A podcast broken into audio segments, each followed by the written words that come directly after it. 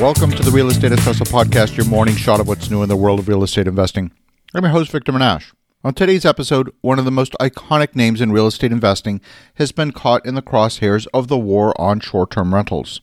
Brookfield Property Group is a real estate investment company that forms part of Brookfield Asset Management. And Brookfield Asset Management is a global real estate investment firm founded 120 years ago by two Canadian entrepreneurs. Their very first project in 1899 was an electric and transport utility project in Brazil. And today, they have over $160 billion in assets under management in more than 30 countries and more than 450 million square feet of commercial real estate in their portfolio. The property in question is a 190 unit residential complex located at 8500 Sunset Boulevard in West Hollywood. The complex is called AKA West Hollywood company which owns the property is co owned by Brookfield and Korman Communities, and they've been prohibited from renting apartments for less than one year back in 2017 when they were found to be in violation of some new municipal bylaws. The company bought the property from CIM Group in June of 2017 for approximately $186 million. Soon after, city officials learned that the owner was operating the building as an extended stay hotel, named AKA West Hollywood and city officials notified Korman that these short term corporate rentals had been banned by the city.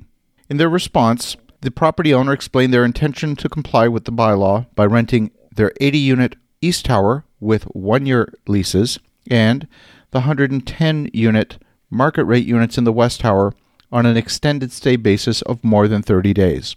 At issue is whether using these apartments, condos, and houses as corporate housing is permitted in West Hollywood or not. Corporate housing means when a company executes a long term lease and then lets employees use those residences for short term stays while on business. In November of 2017, the city rejected the company's plan and said that their use of the building was illegal.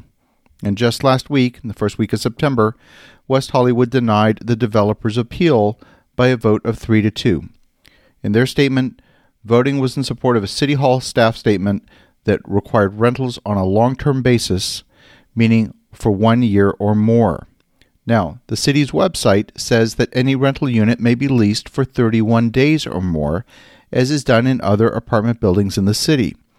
So, the claim that a lease has to be a year or longer is in fact in conflict with the city's own stated rules on their city website, and that there is in fact no city law or regulation requiring a one year minimum.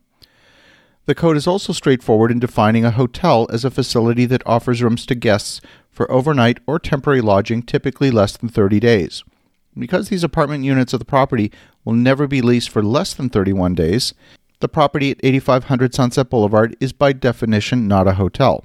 The council's majority decision creates a precedent that no unit in the city of West Hollywood can be rented for less than a year because the code section applies to any dwelling unit, which is defined as being occupied or intended for one household on a long term basis. So if they're going to apply this, they would have to apply this for every unit across the city, not just this building.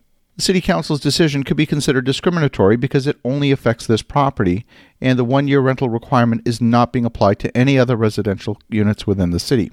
So, as a result, the owner has filed a claim of $40 million in damages against the city for losses it says it will suffer as a result of the city's inconsistent and discriminatory application of the zoning code. Now, to me, this is just a fascinating story to follow. Because I said at the beginning of the episode, this is Brookfield, one of the preeminent real estate investment firms in the world. This is not just a single ignorant homeowner blindly ignoring municipal bylaws. This is one of the premier companies in the world. And what it shows is the extent to which the public sentiment is so dead set against short term rentals and the hotel lobby is so powerful. By the way, the city of West Hollywood gains the majority of its revenue from hotel tax. Some people believe that they're denying this property's right to perform business in the manner that they've set out because they're not going to collect hotel tax. In any respect, it's a fascinating story to follow, one that I'm going to continue to follow very closely because I believe it's going to set some very interesting precedents, not only in the city of West Hollywood, but possibly nationwide or perhaps even on a larger scale. in the meantime, if this is something that's of interest to you, pay close attention. Have an awesome day.